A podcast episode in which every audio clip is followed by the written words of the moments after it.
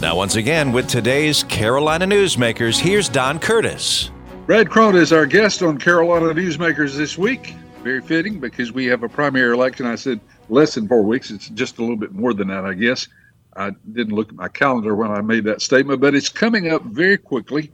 And as we have already established, it may be surprising to folks to see that the election is so near and they're going to have a lot of decisions to make, not only in the presidential race, but also uh, the uh, uh, races for the Council of State positions and the governor and the governor and lieutenant governor. Now, the, the way that North Carolina has uh, realigned their congressional districts, the congressional races are uh, pretty much set, and there may be. Are there any races there that you think might be competitive, Brad? Well, the, the congressional district in uh, Guilford County, which is now the new sixth district, where Kathy Manning is vacating her seat because she doesn't see it as a competitive race anymore. The Demo- the Republican primary over there is just an absolute Donnybrook between Bo Hines, Mark Walker, Christian Castelli, uh, Mary Ann Const- uh, Jay Wagner, and then Addison McDowell. The Addison McDowell is a lobbyist in Raleigh, is making his first run into politics, has been endorsed by President Trump. Bo Hines, I don't I reckon this is Bo's third run for Congress because or second run that he he was in the western part of the state. He moved to Fuquay-Varina, ran against Wiley Nickel, and now he's moved to Greensboro. So he is moving districts to try and get into um, a congressional seat then Mark Walker probably is the dark horse in that race simply because he's held the seat before. He served for four years, had looked at running uh, for governor, ran for uh, Congress, ran for the United States Senate two years ago against Ted Budd, has a well established political network there. And I truly believe that Mark Walker it would not be surprising for us to wake up Wednesday morning, the March the sixth, and and Mark Walker will have won that primary. Um, a very effective uh, retail politician, very well liked. He has a base too within the religious community because he's a retired minister. So, now, as I understand, race, as I understand, Brad, in the primary this time, you don't have to have a majority to be elected without a runoff. Correct. Correct. So if you get, I believe the threshold is going to be 40% in a competitive primary. Um, so that will be, you know, you, you won't have to have 50%. The other race, Don, is down uh, just east of Charlotte that runs from uh, southeastern Mecklenburg, the Ballantyne area, all the way down to Laurinburg, your old stomping grounds in Scotland County and that race is the Dan Bishop congressional seat. He's running, of course, for Attorney General, and um, you've got John uh, Bradford, who's a state legislator from Mecklenburg County, running in that race. You've got Mark Harris, who is the uh, pastor emeritus to First Baptist Church in Charlotte, running, and then you have Leigh Brown, who is former North Carolina president of the North Carolina Realtors a very prominent, successful businesswoman out of Mecklenburg County. So that no bets on that race whatsoever. there's no telling how that race is going to come out. All the major candidates are advertising and campaigning uh, very diligently uh, there. And then the last congressional race uh, that I'm I think is going to be interesting is the uh, well, I say that I, I need to go back. The open seat where uh, North Carolina 14 is the Speaker of the House is running there in that race, and um, that is an interesting race. It, uh, the Speaker Tim Moore will likely win that race. Um, the North Carolina 10, which is Patrick McHenry's race that runs from Gastonia through Lincolnton all the way up to Catawba County. Uh, Pat Harrigan is running against Grey Mills there. And Pat's a former Green Beret Special Forces guy Uh, Grey Mills is an attorney from Mooresville. That race, total complete toss up. And then finally, um, in North Carolina 13, which is Wiley Nichols' current seat, Wiley Nickel is vacating his seat again because it's trending Republican. And there, I, maybe 10 candidates are running. Uh, you've got DeVan Barbour uh, from Southern Johnston County in Benson. You have Leo Daughtry's daughter, Kelly Daughtry, a very successful agribusiness uh, woman out of Johnston County running. You have Fred Von Cannon, another successful businessman who can self finance his campaign running. Um, no Brad Knott, and the Knotts are, are royalty for the Republicans in Eastern Wake County, J.T. Knott's grandson, and um, very successful landowners, uh, business people. So total complete toss up. I there I would not call anybody a front runner in that race at this point in time. Total complete toss up. And I'll say this every single one of the, the candidates that I named Brad Knott, Fred Von Cannon, DeVan Barbour, Kelly Daughtry all very good people, salt of the earth people um, who are running for all the right reasons. So the, the good news on North Carolina 13 the voters of North Carolina, both Democrats and Republicans, whoever wins the Republican primary ends up serving, uh, will end up doing a very good job there what are the issues that North Carolina voters look at when looking at the congressional seats?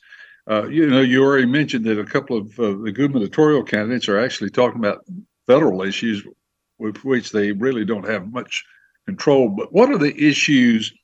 Uh, is, is, immigration a big problem? what about the economy? Uh, what are the North Carolina issues? Well, I think, Don, immigration's a huge issue and the Biden administration's abdicated all their responsibility on securing the southern border. And I don't understand, you know, last week the president was making noise about, well, I'm willing to close the border. Well, heck, that's four years after millions of people have crossed into the country. And and yes, it impacts the border states, Texas, Arizona, New Mexico, all in particular, and, and California.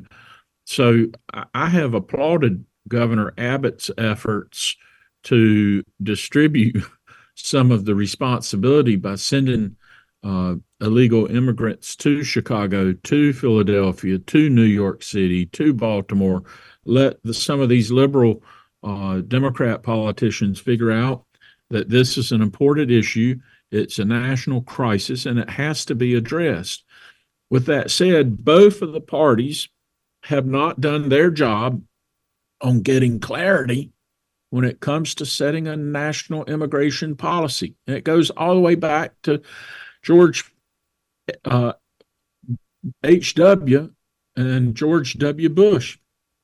And the Clinton administration failed to get any type of consensus. Our presidential leadership on setting an agenda, George W. Bush came very, very close, but they couldn't close the deal.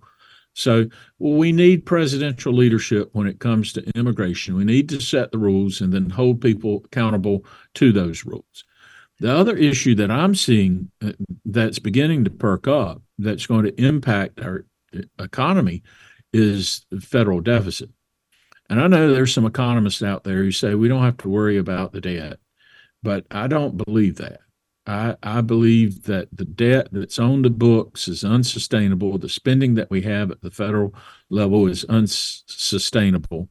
And I may not ever see it, but my nieces and nephews will pay the price for us running up the tab from 2000 all the way up to 2023 with a, a national spending of almost $30 trillion of deficit spending, fighting wars in Iraq and Afghanistan, the war on terror, and uh, just spending money that we don't have.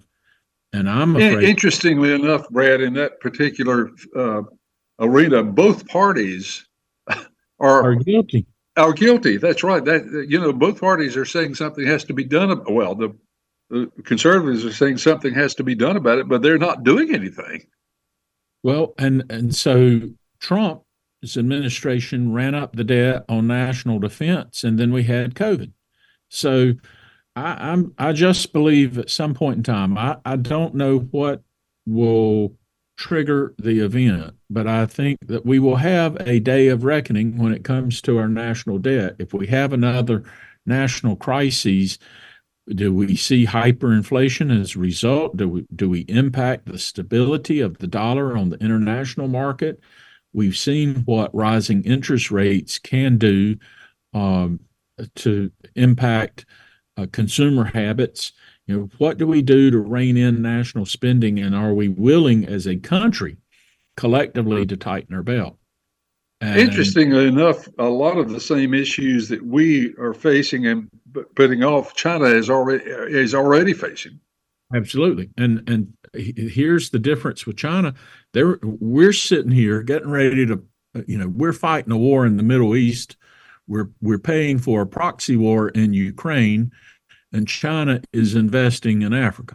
And we are, you know, getting ready probably over the next few days to attack Iraq-based uh, military forces in Jordan and in Syria. And China continues to work on growing an economy. So we as Americans will go chase uh, the rabbit and uh, the Chinese are very much like the turtle in the race. They're slow and methodical and keep their eye on the ball. And we've got to realize that that uh, Russia's a big country, but China's a major threat. Well, and, and the interesting thing, the difference between, of course, Russia and China is that Russia is definitely an enemy. China sometimes agrees with us. Right, right, and and we can do business with China. Yeah, you can do business with them. The other uh, issue I think voters are really uh, are going to focus on. There'll be two others: the economy, of course. You know, how are we moving uh, over to a, a, service economy and an information cons- uh, consumer economy? Um, so, I, I laugh about the people saying we're in a service economy. I went to a restaurant in Cameron Village uh, earlier this week and was going to order a hamburger, and nobody would take the order at the counter. You had to go to a kiosk and order off order off an iPad to get your get your sandwich. And I would laugh to said, "There's no service in our service economy." Uh, but economic concerns clearly, and then cultural issues I think uh, women's reproductive health uh, and the abortion issues just going to be uh, really paramount, in particular for the Democrats, to say that we want to provide access to women voters. There was an article in the Wall Street Journal earlier this week, Don, that talked about the m- movement afoot with the pro life supporters uh, taking steps to really work with the Trump administration if he's elected president and really shut down and curb access for abortions. So the culture war will play a really important part. And does the, the big question, I think, will the culture war translate down to the state level? And I believe that it will. Well, lots of issues and lots of uh, conflicting opinions uh, some people are faced with I, I, believe this on one hand and I believe that on the other hand, and one candidate has position I like uh, on each of the issues that are separate, and so they're going to choose between. Our guest is Brad Crone. Uh, I, will explain that later on. Our guest is uh, Brad Crone, president of Campaign Connections, and we'll be back with one final segment. And we want to talk about artificial intelligence in that segment. And we'll do that right after we take time out for these messages. They are our cuddlers and coworkers, purr machines and love bugs, and constant companions. They are our pets, our family, and they make life so much better. When we face unexpected challenges in life, so do our pets. That's why we're on a mission to support people who love their pets and the pets who love their people, ensuring these families stay exactly where they belong, together. And you have something to offer. With an open heart and mind, there is nothing you can't do.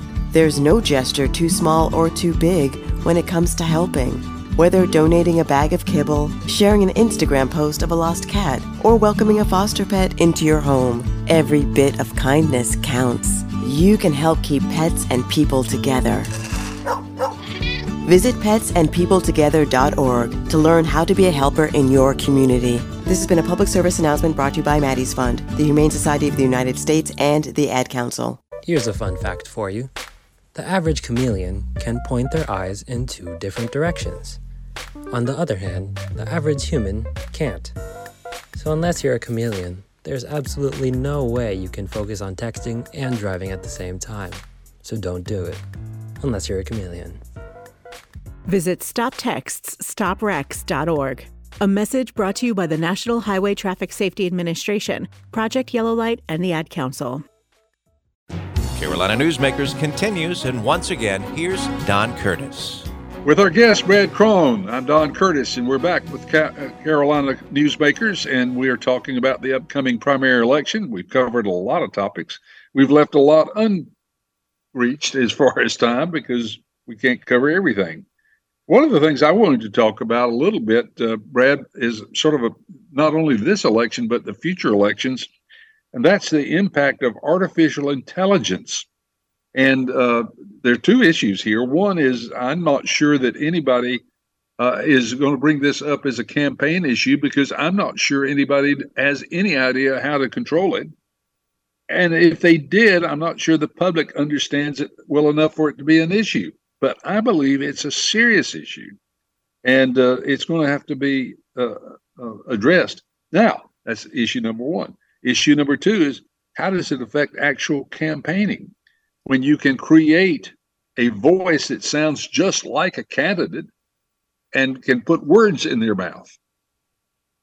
It's a real serious problem, Don. It truly is a very serious problem. And I never thought that you would live, uh, that I would live long enough to see the day where deep fakes could be uh, in, deployed and engaged in a political campaign and the destructive factor that they that they present in the today's communications and messaging. Just this month, the Biden campaign was facing a situation where someone did a deep fake of the president's voice and executed robocalls. And thankfully, the Federal Trade Commission and the Federal Election Commission got engaged in that process, and they are still uh, major investigations underway on finding out where it originated from and the the consulting firm that did it. But it is so important. I, I am a member, I've been a member now for 30 years of the American Association of Political Consultants.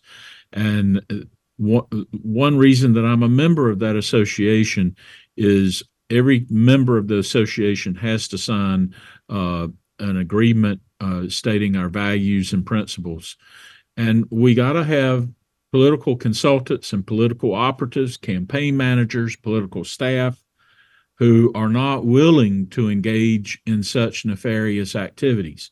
And that if you do, you understand that you're going to feel the weight of both the federal government, Trade Commission, and the Federal Elections Commission, and hopefully the uh, local United States attorney uh, from the Department of Justice, because it is not acceptable practices and it shouldn't be used. With that said, we also, and the Justice Department uh, will have a task force this year but also major platforms like TikTok and Facebook have a uh, responsibility to the American people to make sure that outside actors, whether it's North Korea, whether it's Iraq, whether it is China or Russia, that the misinformation is stopped.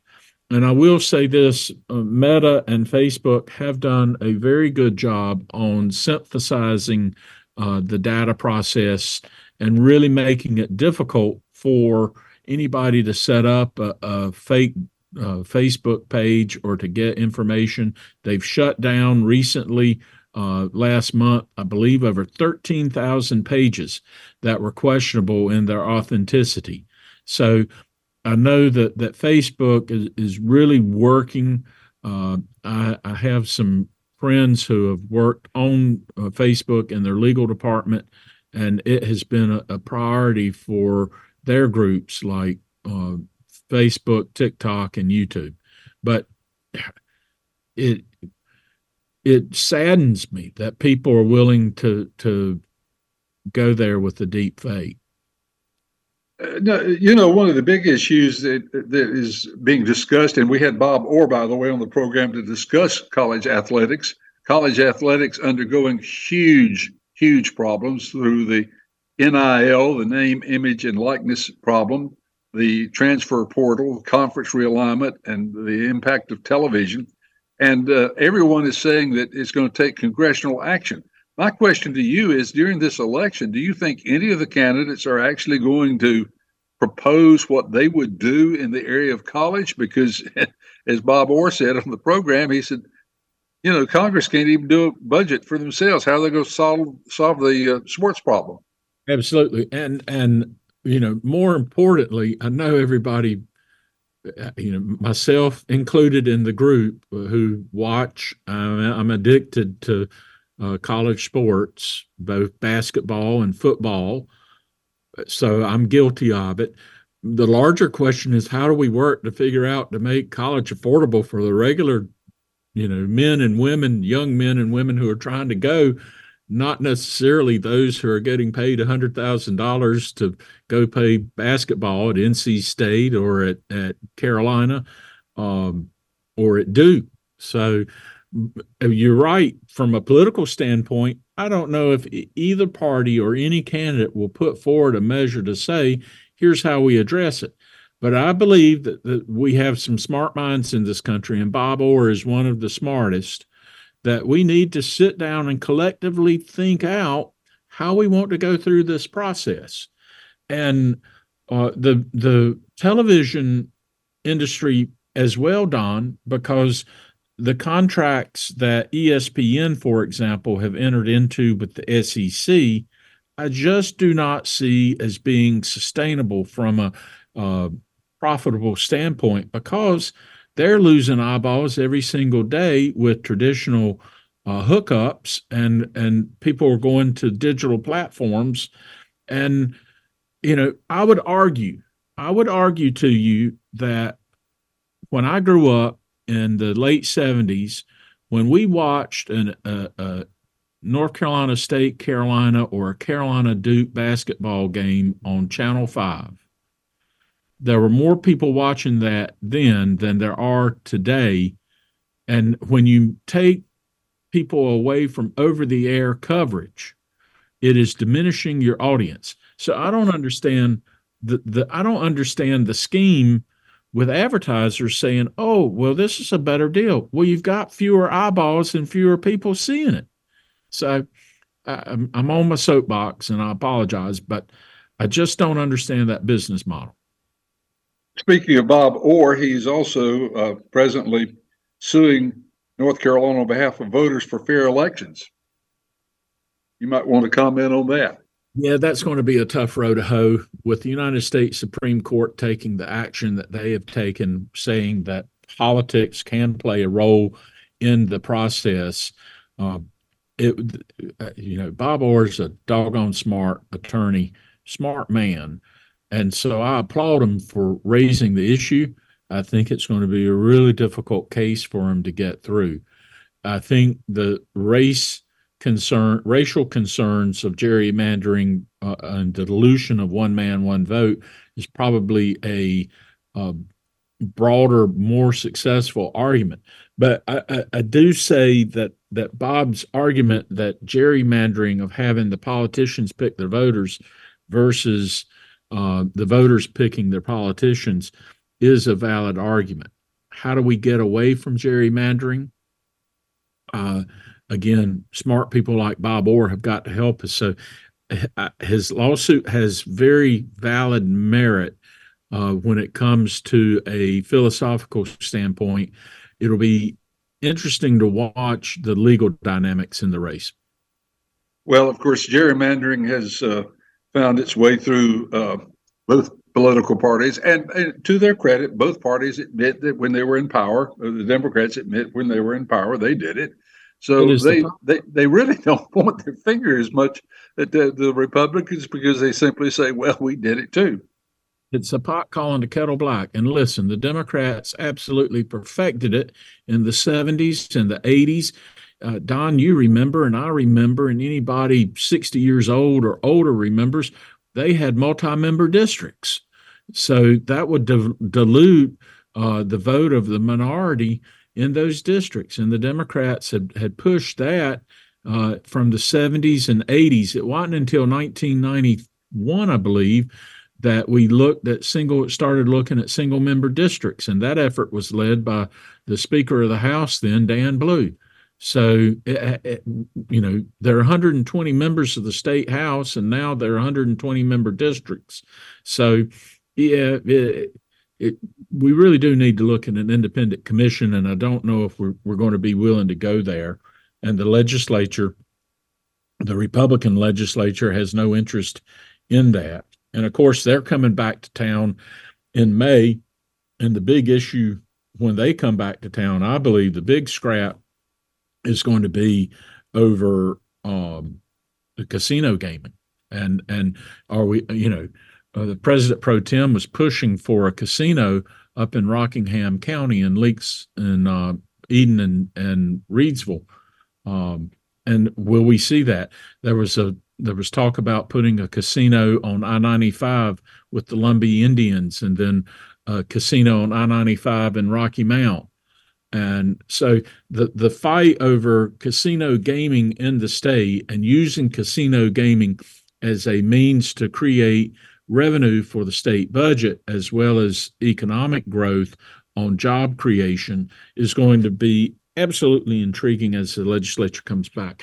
My bet at this point in time is that they will punt, that the Republicans, even after the primary, aren't going to want to touch that because it has the ability to upset the religious base within the Republican Party, the Christian coalition, and uh, conservative evangelicals.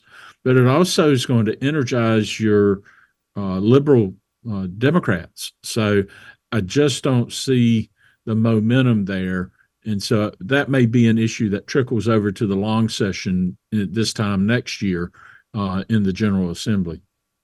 Brad, you've got about one minute to tell me what you think we should be looking at uh, between now and the primary and between now and the election. That's a tall task to do in one minute.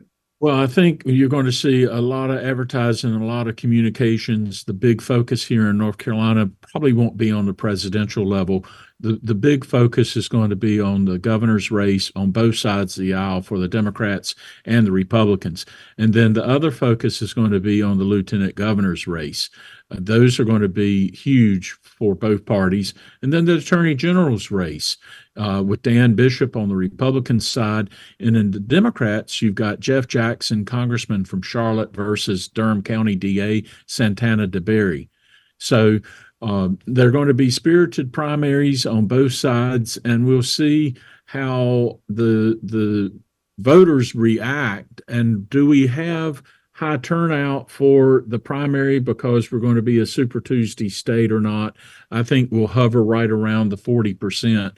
We will see good turnout in November. The question is going to be will the young voters turn out in November? Great summary. And you did ex- almost exactly in a minute and, and 10 seconds, as a matter of fact. Our guest has been Brad Crone. If you'd like to hear a repeat of this broadcast or share it with a friend, you can go to carolinanewsmakers.com, carolinanewsmakers.com, and listen to the broadcast again or share it with a friend The program has been produced by Jason Kong, and he will have another guest for us again next week on this same group of stations. Till next week, same time, same station. Have a good week, everybody. Carolina Newsmakers is a production of NCN and is heard each week on a network of North Carolina's leading radio stations. To hear a repeat of this broadcast, go to carolinanewsmakers.com.